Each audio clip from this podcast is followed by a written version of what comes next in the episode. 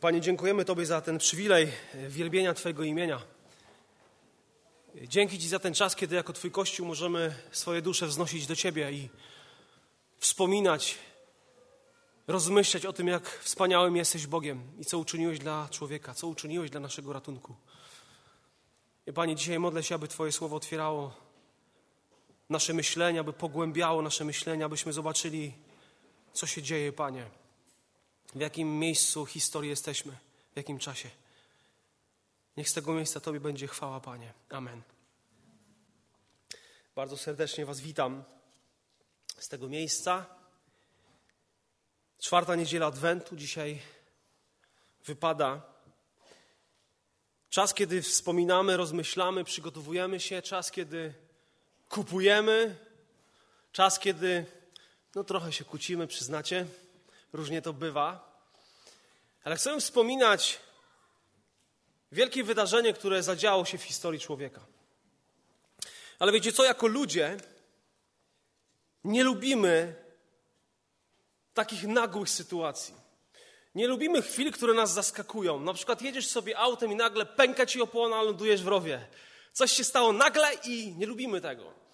Albo kupiliśmy sobie jakieś meble, dom jest warsztatem i nagle ktoś puka. Jacyś goście przyszli. I z jednej strony chcesz ich przyjąć, ale z drugiej strony tu śrubokręt, tam jakiś brud i, i nie wiesz, co masz zrobić. No nie, nie lubimy takich sytuacji. Nie lubimy niespodziewanych odwiedzin. Albo jesteś sobie w domu spokojnie, ktoś puka do drzwi, otwierasz, policja. I nie wiesz, czy coś przeskrobałeś, czy może coś złego stało się komuś z Twojej rodziny? Nie lubimy takich sytuacji. Kiedy patrzysz do Bożego Słowa, to widzisz bardzo dużo takich sytuacji, w których nagle Pan Bóg wkracza w historię człowieka. Widzisz mnóstwo sytuacji, kiedy możesz zobaczyć Boga, który przychodzi w niespodziewany sposób. Widzisz Boga, kiedy czytasz tą księgę, Boga, który pisze historię człowieka. On ją tworzy, on ma pewien plan i on realizuje ten plan. Nie wiem, czy widzisz tą historię, którą, czy rozumiesz tą historię, którą Zbawiciel pisze od samego początku. Otwierasz pierwszą księgę Mojżeszową, czytasz o cudownym stworzeniu, o tym, że jest Bóg. Potem czytasz historię o Adamie i Ewie i czytasz o tym, że narozrabiali.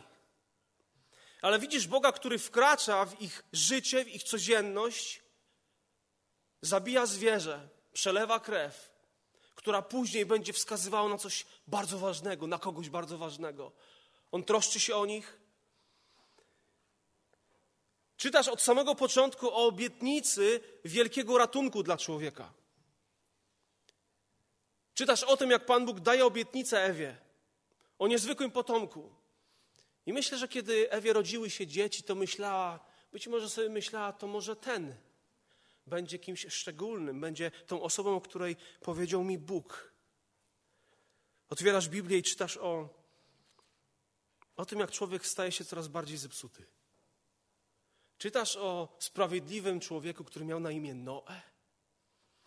I może zadajesz sobie pytanie, albo ktoś, kto nigdy nie znał historii Noego, może powie sobie, że to może ten człowiek będzie kimś szczególnym i on spowoduje, zmieni losy ludzkie. I po części Noe zmienił. Wybudował arkę, ale potem czytamy, że kiedy już wody opadły, ten człowiek się upił. Był z jednej strony szczególny, ale z drugiej strony tak bardzo podobny do, do ludzi, wśród których żyjemy. Czytasz dalej o wieży Babel i czytasz o tym, że Pan Bóg postanawia stąpić, zobaczyć, co się tak naprawdę dzieje, czy to jest prawdą to, co słyszę. I wiemy o tym, że On pomieszał języki. Czytamy o Bogu, który powołuje Abrahama, bierze sobie poganina i zaczyna z nim mieć społeczność. Powołuje go z Ur Chaldejskiego, on idzie do Haran, potem idzie do Kanaanu. Możemy czytać historię patriarchów. Możemy czytać o Abramie, z którym Pan Bóg zawiera przymierze, wkracza w jego życie. Możemy czytać o jego dzieciach, o Izaaku, tym obiecanym synu.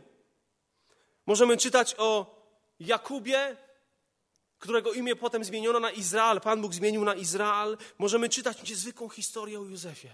I w tych historiach widzisz, jak Pan Bóg wkracza w historię człowieka. Wkracza i jest w tej rodzinie.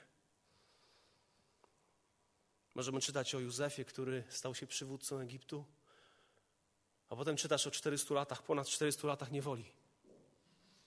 I nagle Pan Bóg znowu wkracza w historię człowieka i posyła Mojżesza, tego, który wyprowadza naród izraelski. Czytać o tym, jak Pan Bóg wkracza w historię Egiptu poprzez swoje plagi i udowadnia, że jest mocniejszy niż wszyscy bogowie Egiptu. Wyprowadza potężny naród, który chodzi po pustyni i w końcu dochodzi do góry. W trakcie tej, tej wędrówki dochodzi do góry Syna i do góry Choreb, i tam widzisz kolejny raz, jak Pan Bóg wkracza. Kiedy wstępuje na górę, kiedy ta góra drży, wszyscy się boją i ludzie mają świadomość, że ten, który to powoduje, jest tak bardzo byli przerażeni, że nie, chcieli, nie mogli nawet dotknąć tej góry, bo wszyscy by padli martwi. Możesz czytać o Bogu, który manifestuje swoją obecność, mówi, że ja jestem. Ja jestem, ja widzę, ja się troszczę. I ja również jestem tym, który, który każe. Czytasz o tym, jak lud izraelski szemra. Czytasz o tym, jak wywiadowcy rozpo, rozpowszechniają bardzo złą wieść. Nie damy rady. Pan Bóg kazał nam zdobyć te narody, ale my nie damy rady. Czytasz o buncie Koracha. Czytasz o ludziach, którzy którzy nie wierzą Bogu, nie ufają Bogu. Czytasz o Mojżeszu, który cały czas przypomina narodowi izraelskiemu: ufajcie Bogu. On przypomina o wielkości Pana. Mówi o błogosławieństwach ziemi obiecanej. Kiedy kończy się historia Mojżesza, czytasz o Jozułem. Może on będzie tym człowiekiem, który zmieni troszkę losy człowieka, losy, losy tego narodu. Jozue, niezwykły przywódca. Historia jego rozpoczyna, rozpoczyna się też od tego, że on ma dawać ziemię, tak? Naród izraelski ma zdobywać ziemię. Dwanaście plemion izraelskich. I kiedy Jozue umiera, zachęca do tego, aby oddawać Panu Bogu zbożną cześć. Aby Mu służyć szczerze, bo ja i dom mój, mówi Jozue, będą, będziemy służyć naszemu Bogu. Zawsze. I przypomina im, że jeżeli tego Boga, który wkroczył w waszą historię, jeżeli zapomnicie o nim, to on to uszanuje. To on zapomni o was. To jest straszne. Ale widzisz Boga, który kiedy wkracza w historię człowieka, to coś od człowieka oczekuje. To czegoś ten Pan Bóg chce od każdej ludzkiej istoty. On pragnie relacji. On pragnie przyjaźni. On pragnie tego, aby mu służyć. I kiedy Jozue umiera, kiedy umierają starsi, którzy żyli razem z Jozuem, czytamy o tym, że rozpoczyna się straszny okres w dziejach Izraela. Rozpoczyna się okres sędziów, kiedy każdy robił, co mu się podobało. I chociaż wszyscy Jozuemu obiecywali, tak, będziemy słuchać, będziemy służyć, i nic z tego się nie dzieje. Czytamy o wielkim odstępstwie, ale widzisz znowu Boga, który wkracza i powołuje jakiegoś sędziego, Otniela, albo Echuda, albo Baraka i wyzwala naród izraelski z niewoli, z nieszczęścia. Możemy czytać o Gedeonie, i Midianczykach, o Jotamie, o Toli, Tola, Jair, o kolejnych sędziach. Może oni będą szczególne rzeczy czynić w Izraelu. Byli fajnymi przywódcami, ale zawsze któryś z nich coś narozrabiał. I nie było nikogo, kto mógłby zmienić, tak naprawdę zmienić, prawdziwie zmienić historię tego narodu. A może jakiś król? Po okresie sędziów mamy okres królów i czytamy o tym, że ludzie wzgardzili Bogiem i nie chcą Boga jako króla. Mówią Samuelu, Daj nam króla, tak jak wszystkie inne narody mają króla. A Pan Bóg czu, poczuł się bardzo mocno dotknięty. Przecież ja jestem ich królem. Ale człowiek nie chciał takiego króla. I czytasz historię o królach Izraelu, Izraela, królach Judy i widzisz, jak człowiek coraz bardziej i bardziej brnie w zło. Od czasu do czasu pojawia się bardziej pobożny król, który coś zmienia, ale znowu po nim następuje ktoś, kto odwraca to wszystko. Idzie w kierunku, cały naród idzie w kierunku bezbożności.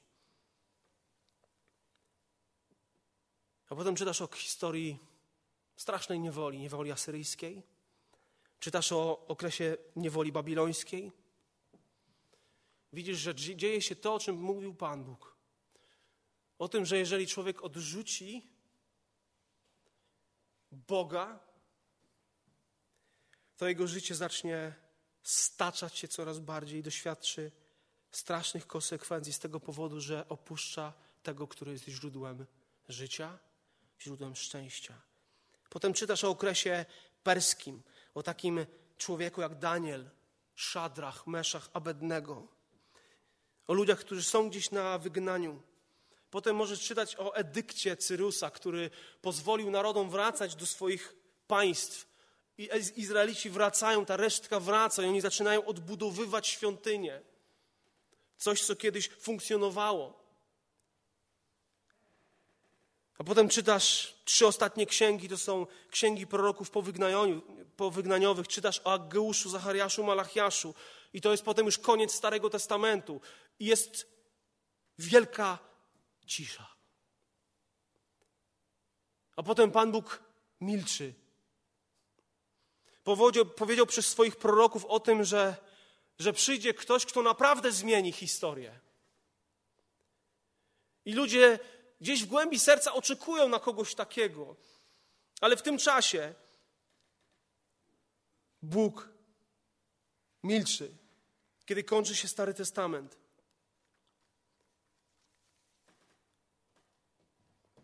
Możesz czytać w tej księdze o Bożym nawiedzeniu.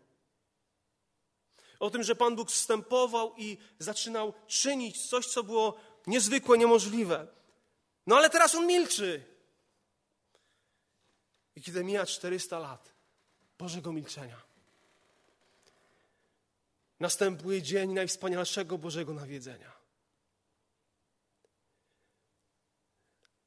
Anioł Gabriel przychodzi do pobożnego małżeństwa, już podstarzałego.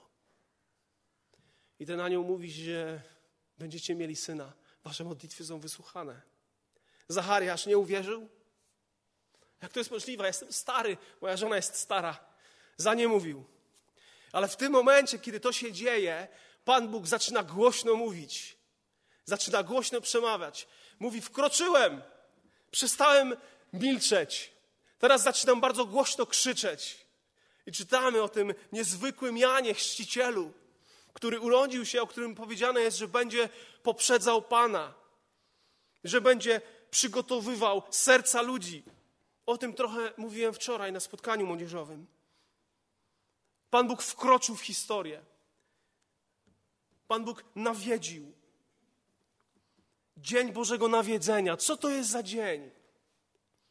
I Stary Testament, i Nowy Testament mówi o dniu Bożego nawiedzenia. Kiedyś to stwierdzenie złapało moje serce, zacząłem się zastanawiać, co to tak naprawdę znaczy. Dzień Bożego nawiedzenia, bo o tym chcę mówić. Kiedy otwierasz Stary Testament i czytasz o dniu Bożego nawiedzenia, to po pierwsze to jest dzień, kiedy Pan Bóg wylewa swoją łaskę i swoje błogosławieństwo. To jest dzień, kiedy Pan Bóg pokazuje swój charakter, że jest miłością. I czytasz w Starym Testamencie i nawiedził Pan Sarę. I miała syna. Pan Bóg okazał jej łaskę. Otwierasz historię Józefa i czytasz słowa Józefa, który mówi do swoich braci: Ja wkrótce umrę, ale Bóg nawiedzi nasz naród i wyjdziecie z Egiptu. Już zapowiada. I to się stało w niezwykły sposób. Pan Bóg okazał swoją dobroć, nawiedził. I pamiętacie, co Józef powiedział? Kiedy to się stanie? Proszę, zabierzcie moje kości stąd. I tak się stało. Kiedy ludzie trafili do niewoli babilońskiej, Pan Bóg znowu wkraczył w historię, znowu nawiedził, przyszedł do tego narodu i mówi: Nawiedzę was, spełnię na was moje obietnice. Ja was wyzwolę. To jest dzień niezwykłej radości. To jest dzień, kiedy Pan Bóg odmienia los. I tak było w Starym Testamencie wielokrotnie.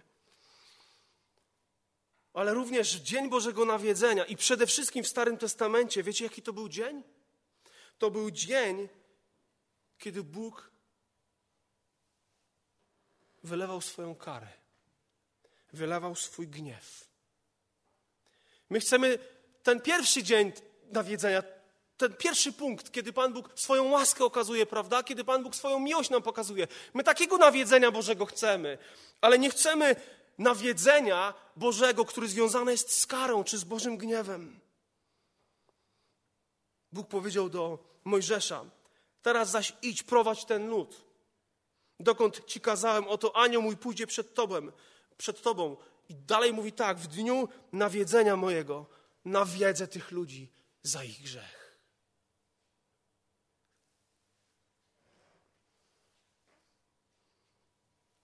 Księga kapłańska, jeżeli wzgardzicie moimi ustawami, to i ja uczynię wam to.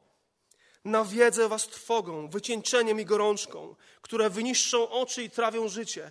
Daremnie będziecie siać swoje ziarno, bo zjedzą je wasi nieprzyjaciele. I to są słowa, które mówią, że Boże nawiedzenie związane jest z karą za nieposłuszeństwo. Innymi słowy, Pan Bóg mówi: Ja pokazałem siebie i swoją dobroć Wam, a jeżeli to odrzucicie, doświadczycie czegoś, czego nie chcecie i nie będziecie chcieli nigdy. Ale to się stanie. Pewnego razu Elizeusz powiedział do kobiety, której synowi przywrócił życie: Wstań i odejdź wraz ze swoją rodziną i zamieszkaj w jakimkolwiek obcym kraju, gdyż Pan postanowił nawiedzić ten kraj głodem przez siedem lat. Nie chcemy takiego nawiedzenia Bożego. Nikt z ludzi nie chce takiego działania Bożego. I czytamy o tym, jak Pan Bóg mówił o tym, że nawiedzi i rozprawi się ze wszystkimi bożkami, które były czczone przez Izraelitów. Przypomina, że one są nicością. Pan Bóg mówi do fałszywych proroków, że ich droga stanie się jak ślizgawica, poślizgną się na niej w ciemności i upadną, gdyż sprowadzę na nich nieszczęście w roku nawiedzenia tych proroków. Odpłacę. Jeremasz tak często krzyczał o tym dniu Bożego nawiedzenia. Mówi, że będzie ruina, nawiedzi Pan Bóg ludzi. Mówił o tym, że pozostanie tylko resztka. Nawiedzę kraj według plonu waszych czynów. Rozciągnę ogień, który pożre wszystko dookoła. My nie chcemy takiego Bożego nawiedzenia, prawda? My chcemy nawiedzenia Bożego, Bożą miłością, łaską.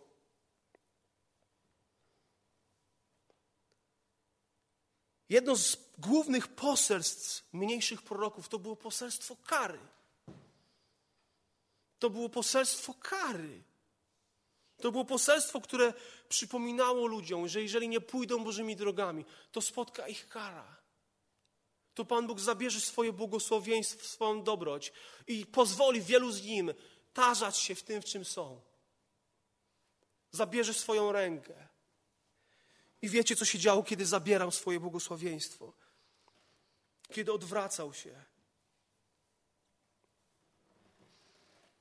Ozeasz krzyczał: Nadeszły dni pomsty. I tu jest to słowo właśnie nawiedzenie. Nadeszły dni odpłaty.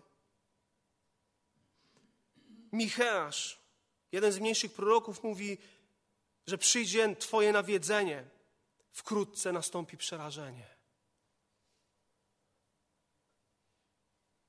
Sofoniasz krzyczał o wielkim dniu Pana, o dniu gniewu i sądu. Czy oczekujesz takiego Bożego nawiedzenia? Oczekujemy tego nawiedzenia Jego miłosierdziem i łaską. Dzień nawiedzenia to jest, często, to jest sformułowanie, które dosyć często występuje w Starym Testamencie, jak zauważyliście. I tak naprawdę to sformułowanie miało, miało przestrzegać. Ono mówiło o, o tym, co dokona Bóg. Można powiedzieć, że ten dzień Bożego Nawiedzenia to jest każdy dzień, który odnosi się do, do interwencji Pana Boga w celu okazania albo łaski, albo sądu. To jest dzień, który wiąże się z tym, że Pan Bóg zbliża się do ludzi i obserwuje, i bada, i ocenia, i wyciąga wnioski i działa. To jest dzień, kiedy albo człowiek otrzymuje dobroć Bożą, albo otrzymuje Boże przekleństwo, Boży sąd. To jest dzień, dzień nawiedzenia, to jest dzień, kiedy Bóg odwiedza grzesznika, aby okazać mu swoją łaskę. Ale kiedy człowiek tę łaskę odrzuca, to to, co dostaje, to jest to, czego nie chce dostać. I okropny los spotyka tych, którzy odrzucają Boże nawiedzenie Jego łaski, którzy odrzucają Jego miłość, Jego dobroć. Dzień nawiedzenia w Starym Testamencie to przede wszystkim dzień, kiedy człowiek jest wezwany do odpowiedzialności przed Bogiem. Ostatnia księga Starego Testamentu, księga Malachiasza. Ostatnie, z ostatnich słów brzmią tak: Oto nadchodzi dzień, który pali jak piec. Wtedy wszyscy zuchwali i wszyscy, którzy czynili zło, staną się cierniem. I spali ich ten nadchodzący dzień, mówi Pan zastępów, tak, że im się im nie pozostawi ani korzenia, ani gałązki. Ale dalej ten prorok mówi, ale dla was, którzy boicie się mojego imienia, wzejdzie słońce sprawiedliwości. Kiedy Pan Bóg przychodzi, jedni się boją, inni się cieszą. Jedni chcą uciekać, inni chcą uciekać do Boga. Oto ja poślę wam proroka Eliasza, zanim przyjdzie wielki i straszny dzień Pana. I zwróci serca ojców ku synom, a serca synów ku ich ojcom, abym, gdy przyjdę, nie obłożył ziemi klątwą. Wiesz, jakie jest ostatnie słowo Starego Testamentu? Klątwa. I kiedy Żydzi czytali ten tekst, to często zamieniali te wersety. Dlatego, że nie chcieli, żeby ostatnim poselstwem, ostatnim słowem Starego Testamentu było przekleństwo. A więc czytali często najpierw przedostatni werset, a potem ostatni. Bo to tak głupio brzmi. Bo nasze pisma tak się kończą. Klątwa?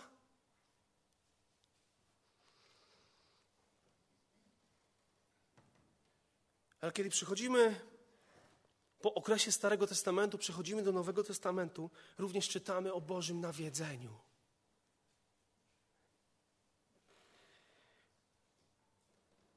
O tym, że Pan Bóg wyszuka, wybierze, odwiedzi, nawiedzi, spojrzy na człowieka, przyjdzie i coś zrobi. Czytasz o tym, że Pan Bóg zacznie działać. Czytasz o dniu, kiedy Pan Bóg okaże swoją moc. To moc, aby wesprzeć człowieka. Dzień nawiedzenia w Nowym Testamencie.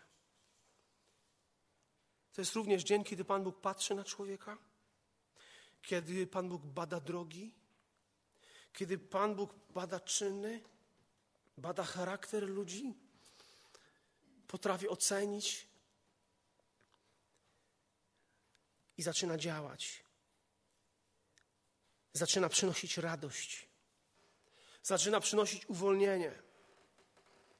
I po tych 400 latach ciszy urodził się chłopiec Jan Chrzciciel, a później możemy, i również cały ten opis tych narodzin, zapowiedzi y, anioła Gabriela, to wszystko to są cudowne rzeczy, kiedy Pan Bóg pokazuje, jak nawiedza człowieka. A potem, potem rodzi się, potem rodzi się Jezus Chrystus. I to jest dzień największego Bożego nawiedzenia. Nie było czegoś cudowniejszego i wspanialszego. Możemy czytać o tym, otwierając Ewangelię. Możemy czytać o proroctwach na temat Pana Jezusa Chrystusa.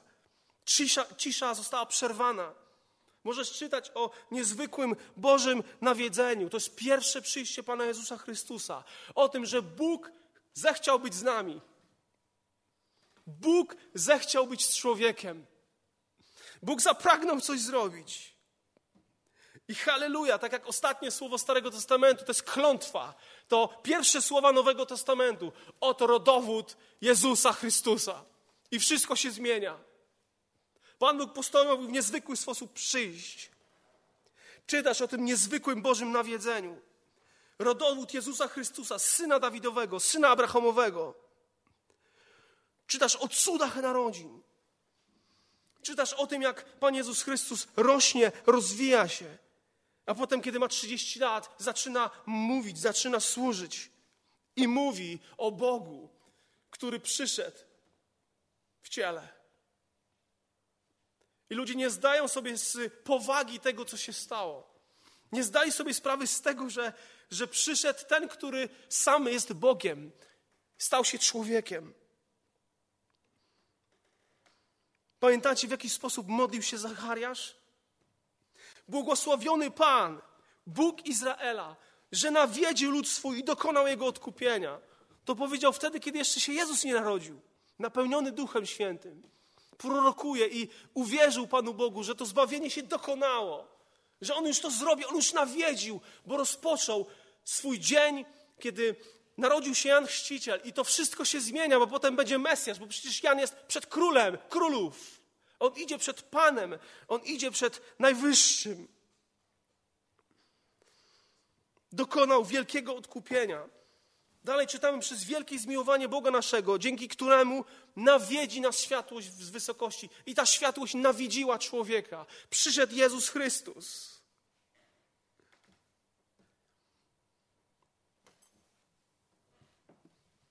Kiedy Pan Jezus zaczął służyć, ludzie zaczęli chodzić z Nim, szukać Go, patrzeć w jaki sposób On żyje, jak postępuje. Pewnego dnia poszedł do miasta Nain. I kiedy miał wejść ze swoimi uczniami, z grupą, wielką grupą ludzi, nagle z tego miasta wyszedł kondukt żałobny. Matka, wdowa straciła swojego jedynego syna. Nikogo nie miała. I czytamy o tym, że on zatrzymał ten kondukt pogrzebowy. Ludzie się zatrzymali, za bardzo nie wiedzieli o co chodzi. Może niektórzy go już rozpoznawali. To jest ten, ten prorok, ten rabbi, ten nauczyciel. On ponoć cuda czyni. I pamiętacie, co się stało? Matka przestała płakać. Dlaczego? Dlatego, że powołał do życia jej syna.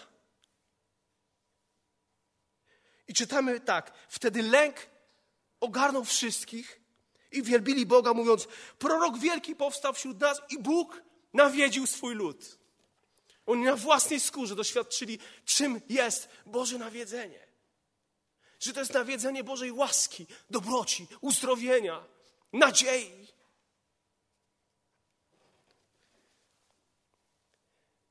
Ale kiedy czytasz Ewangelię, dochodzisz do końca Ewangelii, widzisz, że chyba mało ludzi zrozumiało to, co się stało.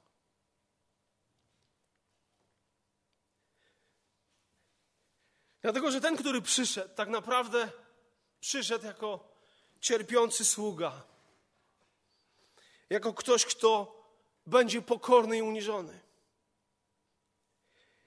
Bo ten, który przyszedł, Jezus Chrystus, to największe Boże nawiedzenie będzie barankiem Bożym, którego będzie pewnego dnia ludzie stracą i tak się stało. Że ten, który przyszedł, odda życie ratując człowieka, ale oni tego nie rozumieli. Czytasz o tym, że przeoczyli dzień Bożego nawiedzenia, który trwał 33 lata, bo tyle żył Jezus. Przeoczyli ludzie ten fakt, że w tak potężny sposób Pan Bóg zamanifestował się i pokazał swoją miłość po tych latach nieszczęść i tragedii w narodzie izraelskim. Nareszcie przyszedł ktoś, kto może i chce odmienić ich los. I on to zrobi dla każdego, kto pragnie. I oni przeoczyli.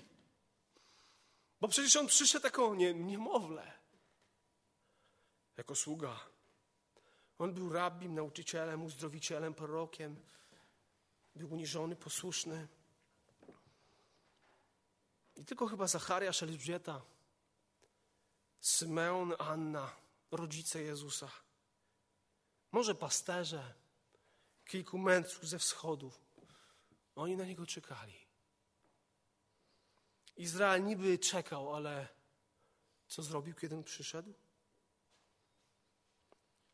W Nowym Testamencie nawiedzenie, o którym czytamy w Ewangeliach, to jest dzień odkupienia.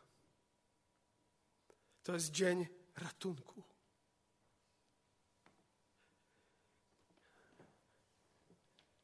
W historii Jezusa czytasz o miejscu, które nazywamy Golgota.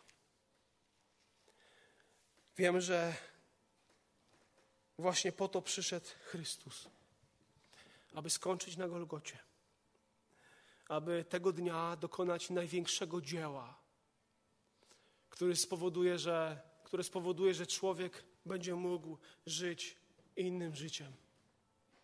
Że człowiek, grzechy człowieka będą mogły być przebaczone. I kiedy Pan Jezus umarł po trzech dniach, zmartwychwstał, tym samym pokazując, że człowiek może zacząć żyć innym życiem. Może mieć relację z żywym Bogiem. Że może mieć przyjaźń z tym, który przyszedł. A przyszedł po to, aby ratować, aby dawać łaskę, aby dawać nadzieję. I każdy, kto, kto pragnie, może przyjść. Każdy, kto pragnie, może przeżyć na własnej skórze dzień Bożego nawiedzenia. Kiedy Bóg przychodzi w swoim Duchu Świętym i rodzi człowieka do swojego królestwa, nawraca go, rodzi na nowo, daje mu nowe życie, daje mu nowe marzenia, nowe pragnienia, nowe cele, nową wizję, nowe podejście do fi finansów, nowe podejście do rodziny, nowe podejście do drugiego człowieka, do Boga, nowe podejście do samego siebie. Wszystko jest nowe, stare przeminęło.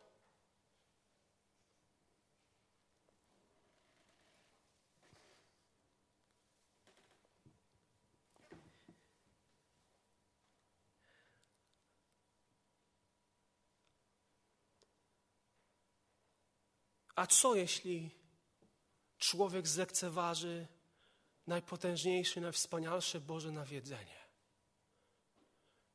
Co jeśli zlekceważy tego, który przez 33 lata chodził po ziemi?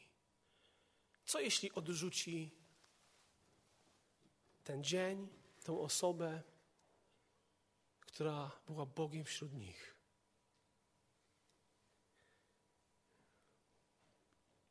Pewnego dnia, kiedy Pan Jezus jeszcze przed swoją śmiercią zbliżał się do Jerozolimy. Pamiętacie, że zapłakał nad tym miastem. Zaczął płakać.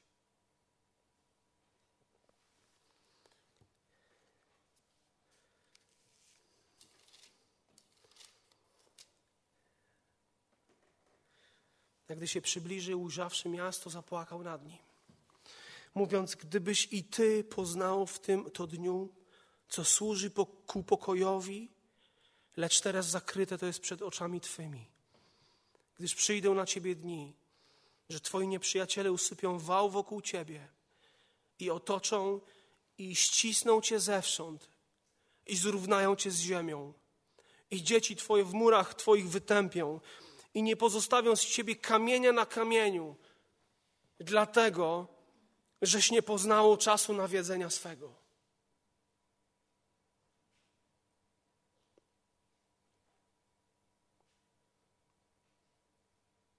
I to jest potężne ostrzeżenie. Jeżeli człowiek zlekceważy dzień Bożego nawiedzenia, to później co będzie miał, to będzie ruina. Bo Izrael nie zrozumiał, że ten, kto był wśród nich, był pokojem dla nich. A oni szukali jakiegoś pokoju, kogoś, kto ich uwolni od Rzymu. Jezus zapłakał nad, tą, nad, tym miastem, bo to miasto nie poznało czasu swojego nawiedzenia. Nie uświadomili sobie ci ludzie, że pośród nich jest Mesjasz z całą swoją łaską i miłosierdziem. Nie zrozumieli tego, nie przyjęli tego.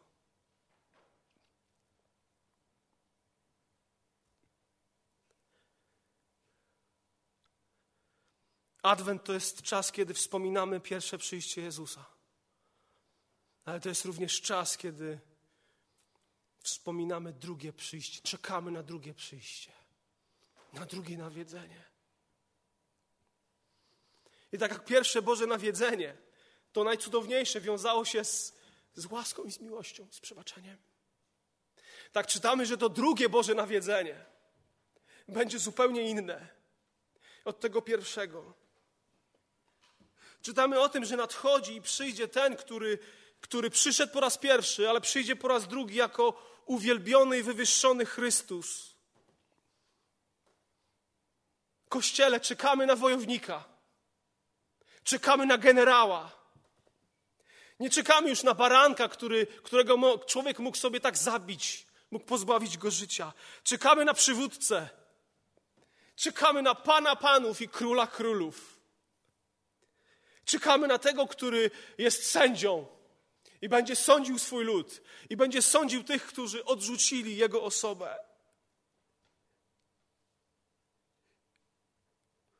Ja cieszę się z tego powodu. Kiedy rozmyślałem o tym, nie mogłem zasnąć. Nie mogłem zasnąć i, i, minuty leciały. Ja już powinienem spać, bo jutro nowy dzień. Ale nie mogłem zasnąć, tak byłem podekscytowany tym faktem, że nadchodzi król. Że to jego przyjście, to drugie nawiedzenie, chociaż będzie nawiedzeniem sądu, to dla mnie będzie nawiedzeniem miłości i łaski. Przyjdzie ten, który zmieni moje życie całkowicie. Pozbawi mnie tego grzechu, który we mnie mieszka. Pozbawi mnie tych, tego starego. Będzie wszystko nowe. Jaki to będzie dzień? Jedni będą się bać, a inni będą wznosić swoje głowy.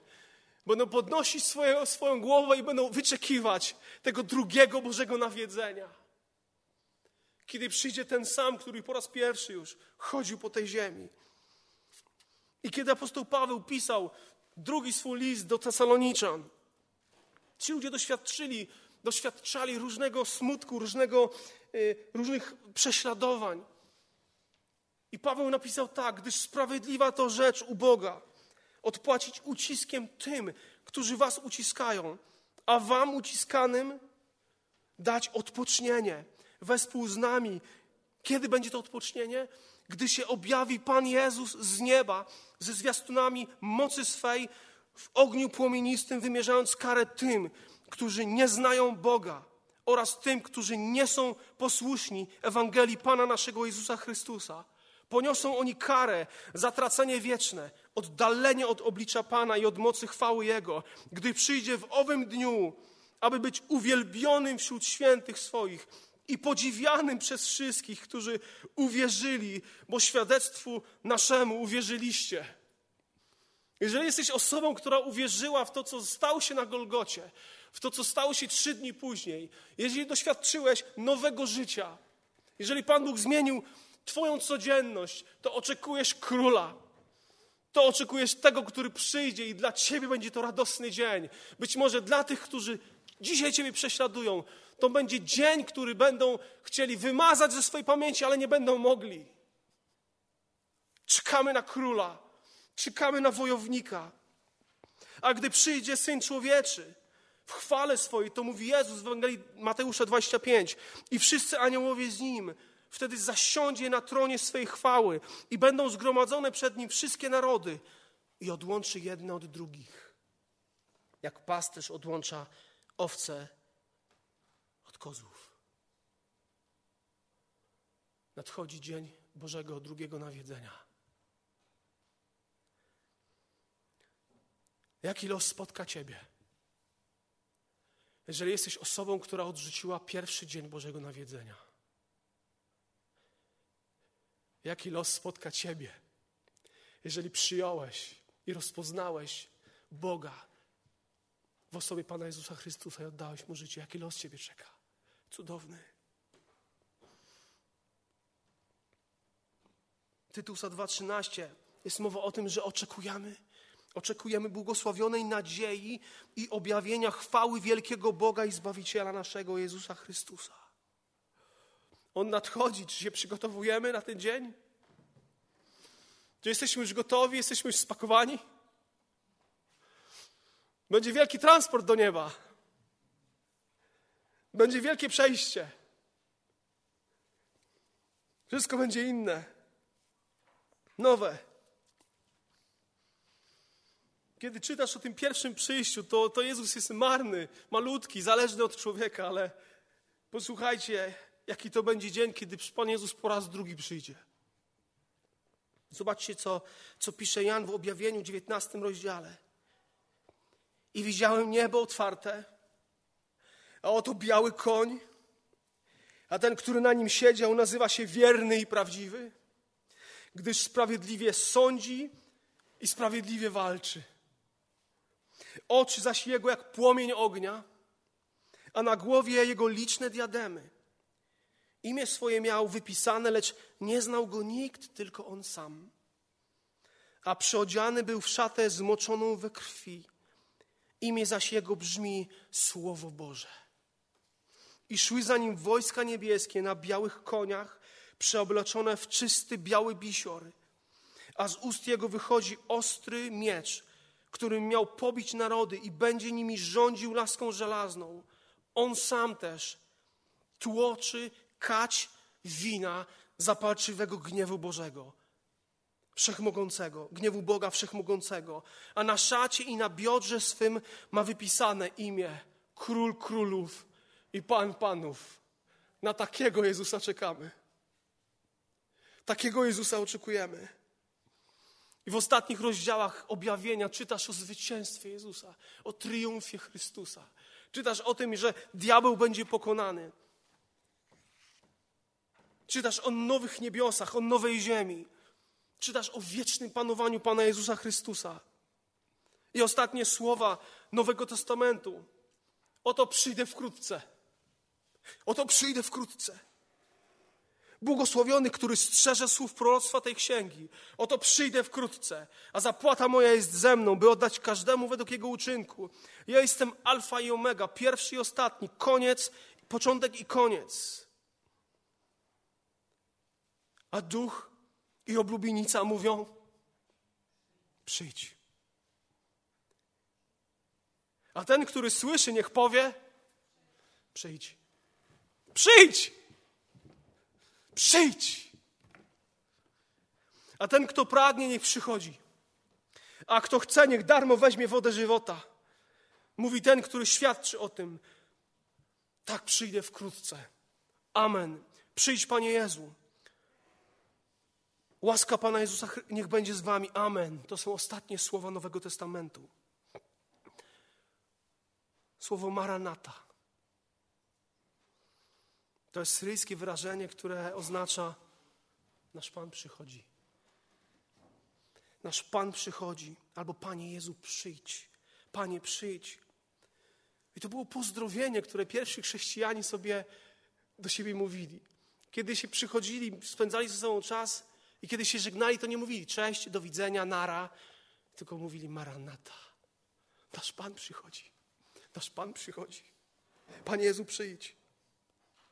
Ktoś powiedział, gdybyśmy dziś patrzyli tak samo w górę, jak pierwszy Kościół, to to by zrewolucjonizowało chrześcijan dzisiaj.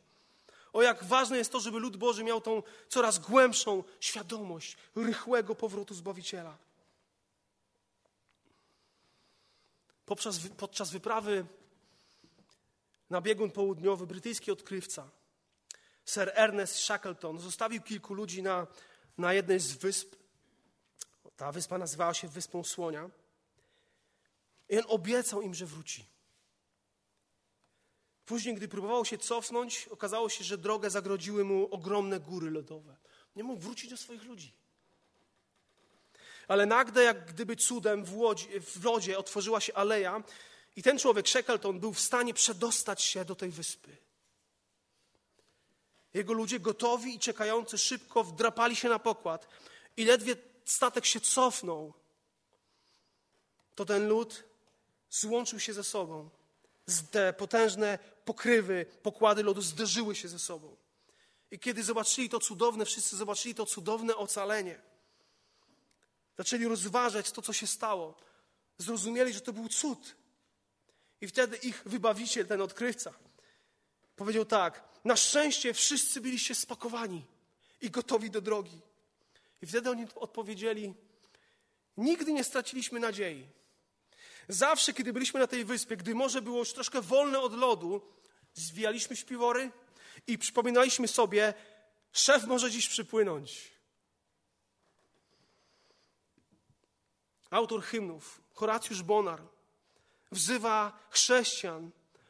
Mówił o tym, abyśmy byli gotowi na tą ostatnią chwilę.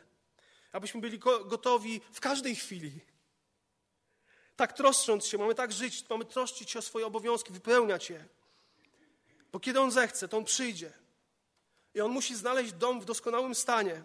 On musi znaleźć chrześcijan czekających na Jego powrót. Trąba może zabrzmieć w każdej chwili. Jak ważne jest dla nas, chrześcijan, spakowanie się i bycie gotowym do drogi. I wychodząc dzisiaj z domu, kiedy będziesz się żegnał, nie powiedz do zobaczenia, do widzenia, powiedz Maranata. Przyjdź, Panie Jezu.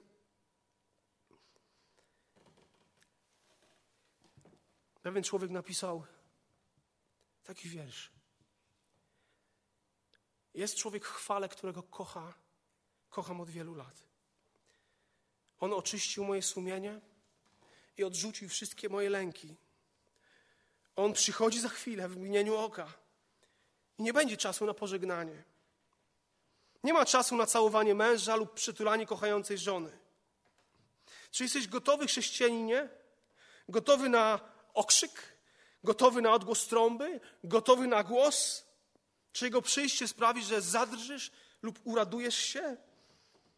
Czy chodzisz, rozmawiasz z nim codziennie, troszcząc się o niego? Czy mieszkasz tak blisko nieba, że unosi cię tam oddech? Po jednym nabożeństwie, w trakcie tego nabożeństwa uczono o drugim przyjściu Pana Jezusa Chrystusa, o drugim nawiedzeniu. Malutka dziewczynka zaczęła wypytywać swoją mamusię: Mamo, czy wierzysz, że Jezus wróci? Tak, córeczko, wierzę. Czy wierzysz, że On może dzisiaj wrócić? Tak, wierzę. Czy wierzysz, że może wrócić w ciągu kilku minut? Tak, kochanie. Mamo, czy możesz uczesać mi włosy? Maranata. Powstańmy do modlitwy.